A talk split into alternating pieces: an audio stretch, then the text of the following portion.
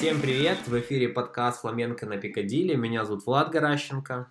Меня Сергей Куванжи. Всем привет! Мы, как обычно, говорим об английском и испанском футболе. Испанский, ну, немножко больше новостей приносит нам в последнее время, э, но об Англии мы тоже немножечко сегодня поговорим. И начнем, я думаю, мы уже, как мы раньше делали с Испанией, несмотря на то, что исключения тоже бывали, и поговорим о том, что сейчас происходит в Атлетико и как новые трансферы повлияют на обновленный клуб Диего Симеоне. Да, Атлетико в этом году вообще как, как с цепи сорвался. Пол команды, грубо говоря, распродал, пол команды накупил. И в первую очередь это касается количества вот это приобретений, касается защиты. Ведь защита это как раз, мы знаем, это сильная сторона команды, команда Диего Симеона. И там очень большие пертурбации происходят. Ну, вы все знаете прекрасно то, что Гадин, Лукас Эрнандес, Хуан Фран ушли. Сегодня попрощался с Атлетико Филипп Луис. Он, скорее всего, переходит во Фламенго. Ну и, соответственно, если так говорить, то можно сказать, э, основная четверка центральных защитников, ну там Лукас, Эрнандес – с, со скидками, но в целом, в целом комплекте она и ушла.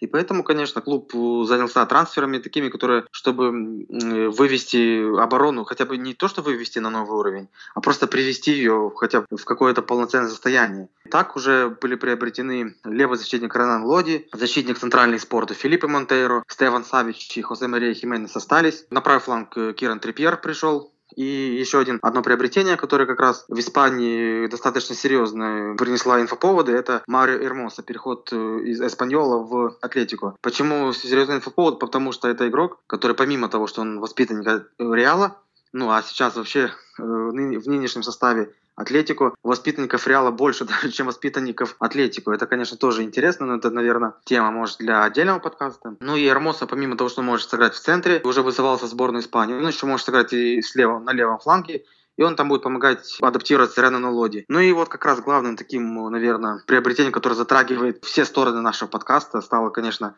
покупка Кирана Трипьера, потому что англичанин в примере, и особенно в такой команде, которая совсем на английский футбол ну, не похожа, да, все-таки по стилю, это Киран Трипьер. И вот о нем как раз мы сейчас поговорим, потому что все-таки Трипьер это для начала надо сказать, что это девятый уже англичанин в новом веке чемпионата Испании, вы, наверное, все помните о том, что были мадридские, в мадридском реале было такие англичане, как Стив Макманаман, Бекхэм, Оуэн и Вудгейт. Ну а им компанию составили уже другие англичане. Стэн Коллимор играл в Овьедо, Джермен Пеннант в Сарагосе, Чарли Янсен, ну, нейм из Эльче. Ну и последним так таковым был Патрик Робертс из Жероны. Ну а вот как раз про Кирана Трипьер, наверное, ты расскажешь получше, да, его сильные стороны, его слабые стороны. И сможет ли он стать основным правым защитником Атлетику, несмотря на то, что уже есть Сантьяго Ариас. Да, Киран Трипьер, э, на самом деле, слежу за ним еще со времен его выступлений за Бернли, и, естественно, с того периода англичанин очень сильно прогрессировал,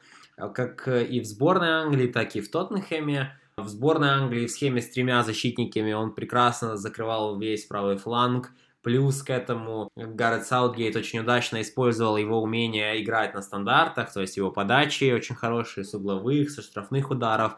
В принципе, с этим у Трипьера проблем никогда не было. И э, в Тоттенхеме, естественно, он играл тоже либо мог играть э, латераля, либо мог играть правого защитника. В целом, наверное, легче ему все-таки дается выступление на позиции латераля, потому что у Трипьера есть достаточно такая серьезная проблема, он плохо играет позиционно сзади, и этим пользуются топ-клубы на регулярной основе. Можно вспомнить как минимум матчи, допустим, Тоттенхэма против Манчестер Сити, где Гвардиола намеренно говорил своим игрокам забрасывать мячи в зону Трибьера, как раз один из таких забросов привел к тому, что Стерлинг в буквальном смысле усадил Кирана вообще на пятую точку, и из-за этого и Тоттенхэм пропустил важный гол.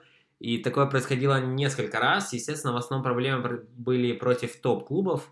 Поэтому, да, Трипьер совсем не безгрешен, он э, бывает э, часто заигрывается впереди, э, не успевает покрыть свою зону сзади, но тем не менее, как опция в плане там атакующего потенциала, как опция для усиления атлетика, он неплохой, тем более за такие ну, смешные деньги, честно говоря. Вопрос только в том, какие требования у Диего Симеоне к правым защитникам. Должны ли они активно поддерживать атаку? Должны ли они на регулярной основе возвращаться? Есть ли кому их страховать? Потому что в Тоттенхэме действительно регулярно Трипьера было кому страховать, на его позицию спускались опорные полузащитники, кто бы там ни играл, это мог быть и там Сисако, мог быть Эриксон даже иногда. Э, в некоторых случаях это мог быть Харри Винкс. Поэтому Здесь уже, конечно, отталкиваться нужно от того, с какой целью Диего Симеон и Атлетика его вот приобретал, и какие функции на него собирается возложить. Ну, требования у Диего Симеона к правым защитникам ровно такие же, как и ко всем другим игрокам. Быть настоящим терминатором, которого невозможно будет обойти, обыграть и просто усадить э, на пятую точку. Ведь как раз игрок, который провел все эти годы под руководством Симеона на правом фланге защиты, это Хуан Фран. Вот вспомни его выступление на пике карьеры. Это же вообще, ну, реально терминатор. Его нельзя было уничтожить никак, и обыграть его тоже было нельзя никак. Он даже, когда уже становился возрастным, он даже выигрывал в скоростных забегах у Роналду, а это уже говорит о многом. Но но тут, знаешь, с другой стороны, то, что Семена прокачает Трипьера, как бы, это очевидно и, наверное, не требует доказательств. С другой стороны, разве финалисты Лиги Чемпионов и там, э, может быть, второе, третье место, серебряный, бронзовый призер чемпионата Англии, ну, второй, конечно, нет, третий, четвертый призер чемпионата Англии, это, это разве круче, чем э, Атлетику? Почему Трипьер сделал такой выбор, учитывая, что у него, можно сказать, все было на руках? Ну, я думаю, здесь проблема как раз в Тоттенхеме. А как ни крути, э, несмотря на все успехи последнего времени, когда Тоттенхэм, вот, как ты уже сказал, играл в финале Лиги Чемпионов, занимал там высокие позиции в АПЛ, ну, трофеев это клубу не принесло. При этом я могу удивиться тоже точно так же, как ты, что Атлетика, в принципе, тоже трофеями не сильно влечет. Тем не менее, какие-то у них э, успехи локальные бывают, та же победа в Лиге Европы. И все-таки, наверное, для Трипьера пришло время сменить немножко обстановку, потому что, вероятно, после такого успеха, как был у Тоттенхэма в Европе в прошлом сезоне, дальше равноценных каких-то таких же достижений не последует, и, вероятно, он э, тоже склоняется к тому, что, скорее всего, топ-футболисты, некоторые топ-футболисты Тоттенхэм покинут, как минимум э, Кристиан Эриксон может уйти, Э, да, там ведутся разговоры о том, что и Дэнни Роуз э, вроде бы уже покидает э, клуб. Поэтому, наверное, ему нужен был какой-то новый вызов. При этом, играя в Испании, ну, во всяком случае, ходит такой, как не слух, а, наверное, это как примета, что ли, когда чаще всего игроки англичане играют за границей, им тяжелее пробиваться в сборную.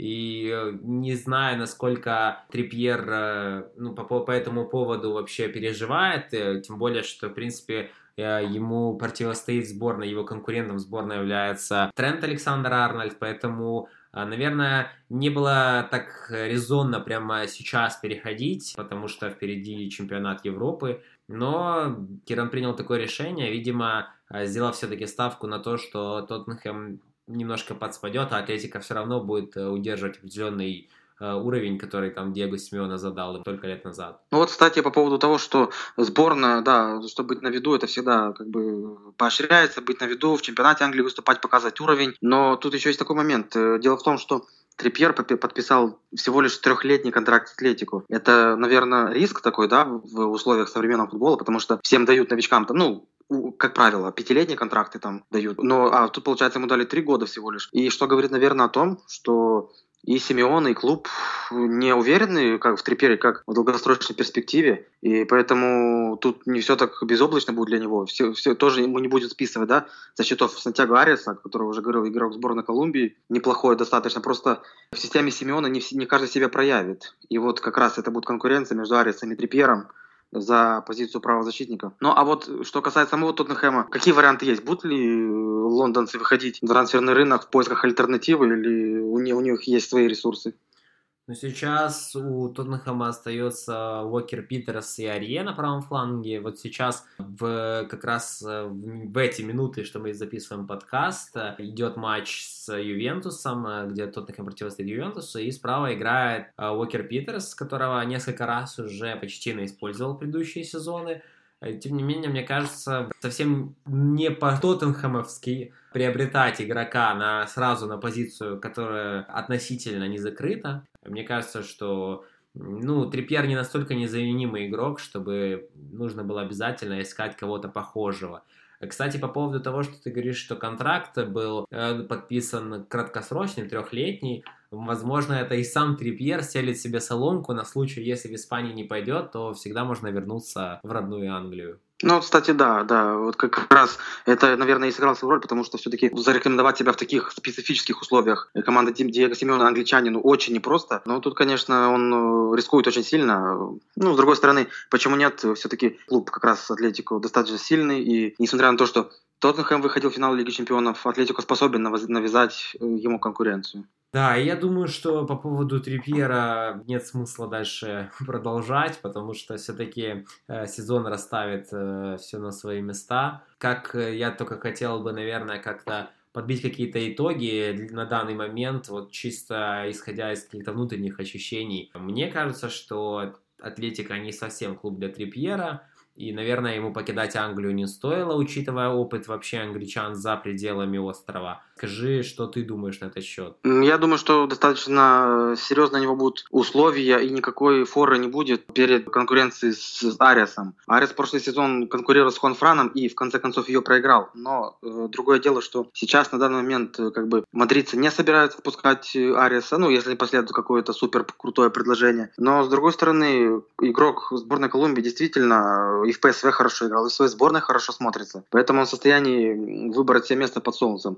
И на данный момент нет э, фаворита за позицию правого защитника. И поэтому 50 на 50 тут, как не банально звучит, но все в руках Трипьера, и Ариас ему точно легкой жизни не даст. Ненадолго вернемся к вопросам английской премьер-лиги. Да, последнее время не так много оттуда прилетает к нам интересных новостей, но тем не менее что-то все-таки да проскакивает. Известное издание The Telegraph э, опубликовало информацию о том, что Давид Дехия, вратарь Манчестер Юнайтед, уже договорился с клубом, согласовал новый э, контракт, э, о котором уже очень долго велись беседы, о котором велись очень долго переговоры, так как ходили слухи о том, что Дехия все-таки хочет покинуть МЮ, а потом получилось так, что все-таки нужно подписать новый контракт, но на улучшенных условиях. Э, но по информации The Telegraph э, сделка уже будет формально завершена, когда Дехея и Мью вернутся из э, турне по США, в котором они сейчас находятся. Опять же, по их же информации, контракт должен быть длиться, продлиться 6 лет, и зарплата по нему у Дехея составит 375 тысяч фунтов в неделю, а в год это 19,5 миллионов фунтов. И сейчас Дехея 28, и, и на данный момент, если все-таки эта информация подтвердится и контракт будет подписан, он станет самым высокооплачиваемым вратарем в мире. Хотя, наверное, если смотреть объективно, то э, лучшим вратарем мира в этом по итогам прошлого сезона и на данный момент его назвать нельзя. И, вероятно, даже из тройки лучших он какое-то время выбыл. Не зря, да, говорят много о том, что он хорошо играет на линии, чуть-чуть слабее играет на выходах и частенько имеет проблемы с игрой ногами. А в нынешних реалиях, вероятно, последний, а, последний показатель, самый важный для голкипера, потому что да, все команды стараются разыгрывать через вратаря. Многие вратари отдают ассисты, там типа Эдерсона, да, бывает. И, наверное, это очень, скажем так, странное решение от МЮ выдать почти 20 миллионов в год Дехе, Э, и настолько сильно поверить в вратаря, который относительно предыдущими его сезонами, когда он становился вообще лучшим игроком МЮ, сдал и стал уступать э, некоторым другим топ-голкиперам. Да, безусловно, я соглашусь с тобой, что это однозначно очередное странное решение в копилку клуба, это до Вудварда. Тут вообще непонятно, почему такое решение принимают э, руководители Манчестера. С одной стороны, ну, он как бы все равно один из топовых вратарей, который провел ужасный прошлый сезон. Это факт. Но зачем ему надо было опять поднимать зарплату и с ним таким тем образом продлевать контракт, если другие клубы э, на Дехе даже и не претендовали, да? Ну вот Перес даже, который самый, наверное, главный почитатель таланта Дехе, бывший, потому что уже у него есть и Куртуа, и Навас, поэтому он уже забил, как говорится, на свою мечту пригласить Дехе на Бернабеу. Даже клубов никаких нет, вот еще раз повторюсь, которые заинтересованы в Дехе. И поэтому платить опять огромную зарплату, ну, сделать из него самого высокооплачиваемого вратаря в футболе, ну, это очень тупо. Вообще, ну, непонятное решение никакое. Даже ему нечем, знаешь, как агенты, футболисты, они часто устраивают какие-то там э, шантаж для того, чтобы выбить новый контракт. А здесь даже ничего этого не надо было. И как раз у него никаких аргументов не было, у его представителей, у самого Дахи не было никаких аргументов для того, чтобы выбить жирный контракт. Ну просто ничего. Он просто есть и человек и, и все. А, и играет ужасно. Что в Манчестере, что в сборной Испании. И даже в сборной Испании вот он потерял место если судить по последним матчам, и у нее играет как раз дали шанс зарекомендовать себя Кепи. Поэтому это очень странное опять решение, и непонятно, куда они дальше собираются опять эту зарплату ведомость просто раздувать. Ну, Дехе того не стоит. Не стоит тому, чтобы, того, чтобы ему поднимать зарплату. Нет никаких аргументов у него просто для нового контракта. На самом деле, не будем, наверное, опять Э, мыть кости э, как раз руководству МЮ, потому что я думаю... А что, хотелось, а хотелось. Да, что мы уже достаточно много об, об этом говорим, чуть ли не в каждом подкасте. Тем не менее, они все время дают для этого повод, и мы ничего с этим сделать не можем. Эм, и решения действительно странные, решения непонятные, и какие-то а, объяснить их можно будет только, наверное, очень хорошими результатами, которых, э, ну, пока от United мы не ждем. Я надеюсь, что как раз МЮ даст еще один повод нам, и даст, в частности, мне очень счастливый повод, что вот как раз э, он сможет э, аккумулировать все свои ресурсы и вложиться в Бейла, чтобы забрать наконец-то его из Реала. Ну, тогда э, я думаю, что все хорошо для тебя не будет, если все-таки средства свои МЮ аккумулирует и вложится в Бейла, то эти средства будут как раз собраны с продажи Пакба как раз в обратном направлении. Ну да, это и, и, и истина где-то посередине, как и говорится. Всегда нельзя быть э, где-то так. Ну, в общем... Одно из двух, одно из двух. Да, и как раз, э, если мы уже заговорили про Гаррета Бейла, Расскажи, что там вообще за ситуация сейчас с нашим любимым гольфистом, какие планы у него на жизнь, какие планы у него у Реала по поводу него, и вообще как обстоят дела сейчас с его контрактом, с его продажей. Да, не знаю, какие планы у самого Бейла, видимо, и дальше высасывать деньги из Реала, при этом быть э, абсолютным в спортивном плане трупом. Но планы у Реала, там и Зидана, достаточно очевидны. Э, вчера вот интересная ситуация сложилась. Э, на предматче пресс-конференции перед встречей с Баварией, товарищеский матч International Cup, у Зидана спросили, какие, какое будущее у Бейла. И он сказал, выдал обычную фразу просто. У него есть контракт, мы дальше будем решать, что с ним. Но у него есть контракт, он будет дальше работать с командой. И это игрок Реала. И только после того, как Зидан исключил Бейла из э, окончательной заявки на матч, Реал благополучно матч проиграл, 3-1 Баварии. И после матча уже Зидан выдал пламенную тираду. Потому что э, изменилась как раз его, его риторика за 24 часа изменилась кардинально. Зизу сказал следующее. Почему не было Бейла в заявке на матч с Баварией, потому что Реал э, собирается его продать. И чем быстрее это произойдет, тем будет лучше для всех. Мы знаем, что какого уровня игрок Бейл, но это мое решение. Я хочу отпустить Бейла. Это удивительно даже от, от дипломатичного Зидана слышать такие, такие речи, потому что, видимо, и даже его достало поведение Бейла.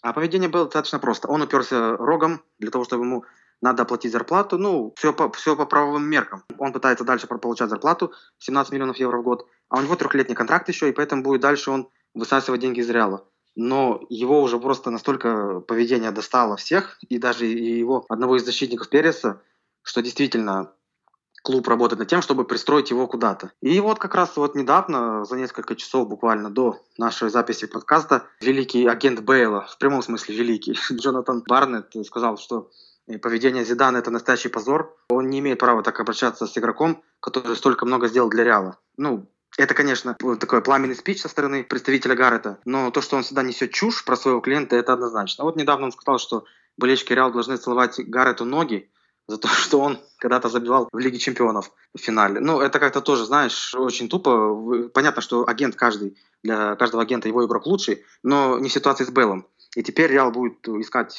какие-то, не знаю, скидочные варианты, скидочные методы для того, чтобы как раз отпустить вот этого полумертвого персонажа. Как раз, наверное, проблема в том, что особо на Бейла претендентов нет, и ну, никто не хочет связываться в авантюру с травматичным игроком, топ уровня, в принципе, нельзя, я думаю, отрицать, что Бейл все равно топ-игрок, но топ-игрок, он лишь, э, вроде мы уже как-то это обсуждали, там, несколько месяцев в году, все остальное время это груз, который висит на клубе и получает зарплату или часть в это время от э, травм и проводя там время с э, клюшкой для гольфа. Да, да, он так и, и шантажировал Реал, говорит, э, ну, а это опять же какие-то инсайды, не, не ручаюсь за правду, ну, или Марк, или э, Ас, я не помню, они выходили с инсайдом в конце сезона, что Бейл вышел в раздевалке в последнем матче и, и сказал, что вы что хотите, то и делайте, но я остаюсь в Реале, у меня действующий контракт, либо мне платите по 17 евро за каждый сезон,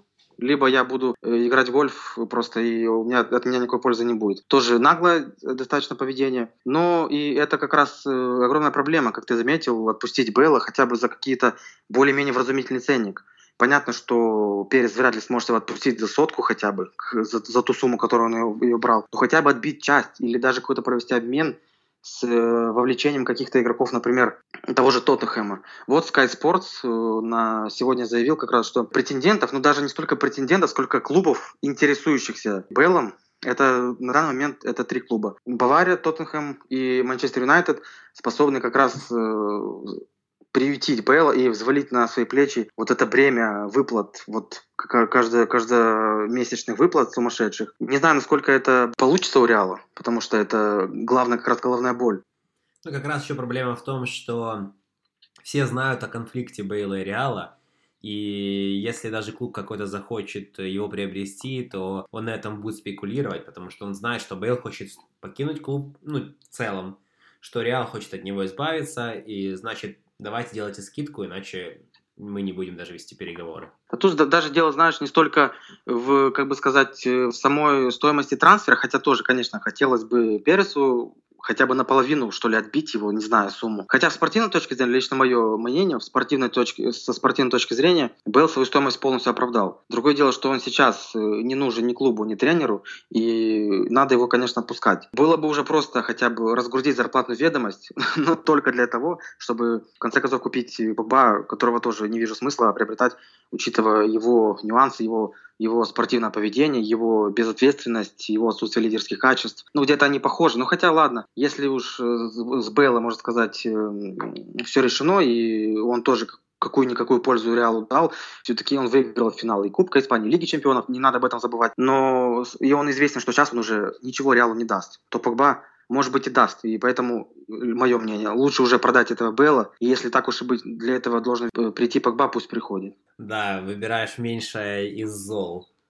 Меньше, я бы сказал, из дьяволов. А, ну, да, я считаю, что, в принципе, скорее всего, Перес с Погба все-таки захочет решить вопрос, потому что шли слухи о том, что в конце трансферного окна он еще раз за ним придет, и это вроде бы как входит в обычную тактику президента Реала, и поэтому, да, наверное, все-таки для этого придется избавиться от Бейла, как бы то ни было, ну и я думаю, что ты больше всего надеешься, что это все-таки произойдет, это будет праздник сродни транс, э, трансфера, сродни трофею для Реала. Да, да, э, можно ехать просто на площадь Сибелис и просто там праздновать вместе со, со всеми болельщиками. Наконец-то продали, продали самую дорогую мебель в мире. Ну, так и есть. Белл, спасибо тебе за все, конечно, но твое время ушло. Да, Бейл, ждем тебя в Саутгемптоне у Ральфа Хазнахютля. Вполне, я думаю, пригодишься. О, кстати, да, почему нет, почему нет, да, да.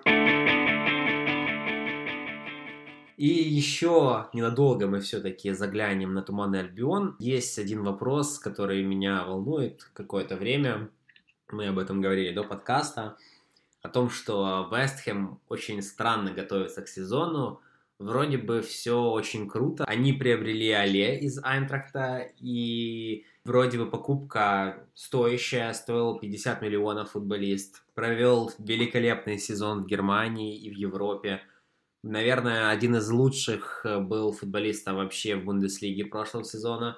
Но мы помним, что в целом у Вестхэма с дорогостоящими приобретениями бывают проблемы. Наверное, Марк Арнаутович не полностью, допустим, реализовал свой потенциал, который имел в Вестхэме. Да он вообще может реализовать свой потенциал? Мне кажется, это невозможно.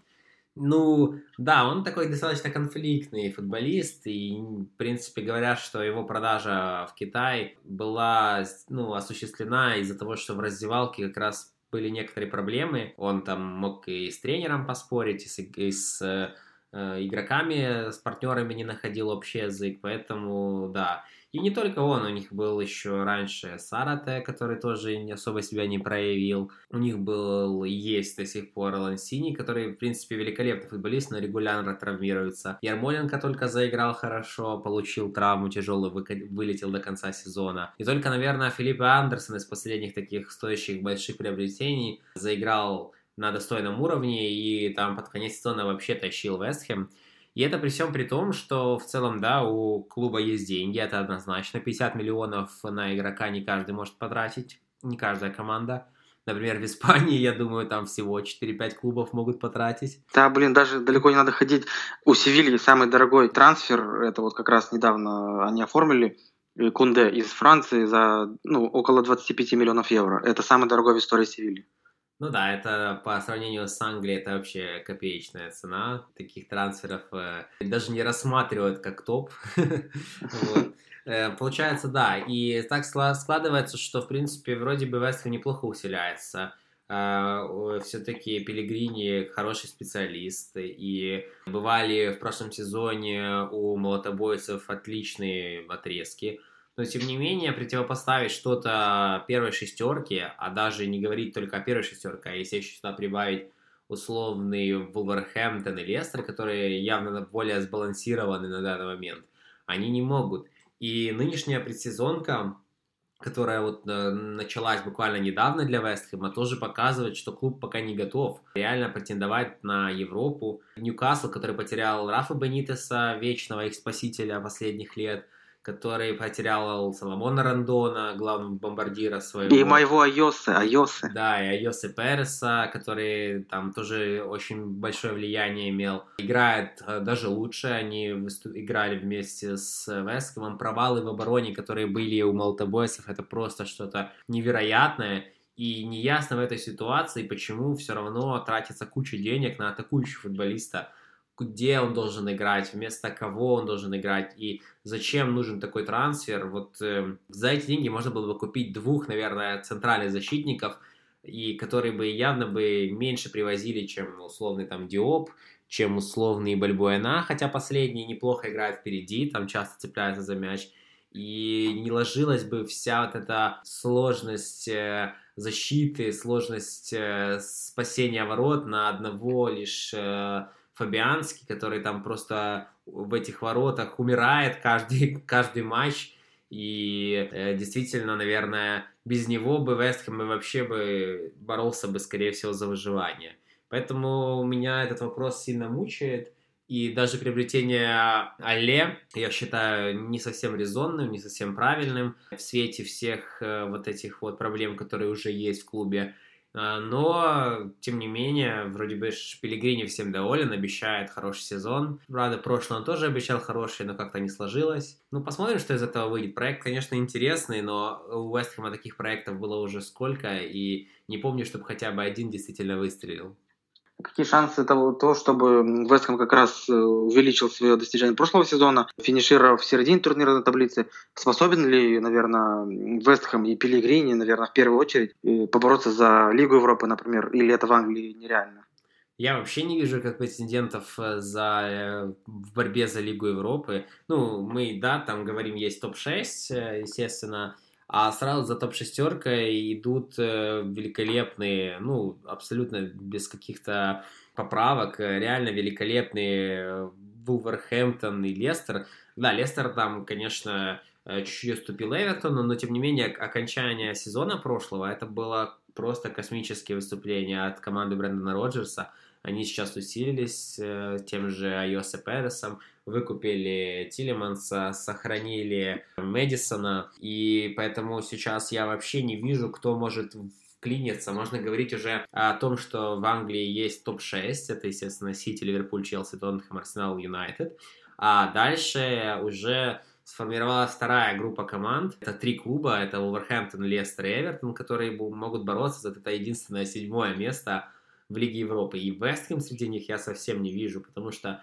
у Вестхэма не хватает стабильности из сезона в сезон, у них огромные проблемы в защите, и Пелегрини сколько бы ни говорил, что все хорошо, все хорошо, клуб лучше играть не начинает. И по всем показателям он гораздо ближе к условным там Кристал Пэласу, Ньюкаслу и Борнмуту, э, чем к Лестеру, Эвертону и Вулверхэмптону. Не говоря уже об Арсенале, там, допустим, или Манчестер Юнайтед, которые там тоже не звезд с неба не хватали в прошлом сезоне.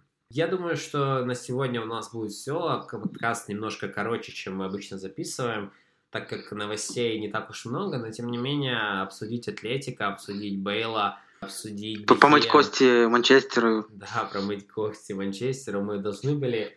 И у нас, наверное, будет небольшая пауза в плане подкастов. Уже следующий мы запишем, я думаю, по э, как раз следующему сезону, потому что уже 9 августа в Англии сыграют первый матч, э, первый матч первого тура премьер-лиги до этого будет суперкубок. Поэтому и мы начнем, наверное, серию наших выпусков, э, которые будут посвящены уже старту сезона следующего, который мы надеемся Да, к тому времени лучше. надеемся, чтобы что уже и Погба куда-то уйдет. Реал. Я надеюсь на Турин. И Бейл, конечно, и Неймар. Да, и я думаю, что тем будет явно больше. Все-таки в Англии трансферное окно закрывается 8 августа в Испании оно там до конца августа да, будет открыто. Да-да-да. Поэтому, да, на сегодня у нас все. С вами был подкаст «Фламенко на Пикадилли». Меня зовут Влад Гаращенко. Меня Сергей Кожи. До новых встреч. Напомню, что слушать нас можно в iTunes, Кастбоксе, э, в Google подкастах и на YouTube. Обязательно подписывайтесь, обязательно пишите комментарии. Всем спасибо и еще раз пока. Пока.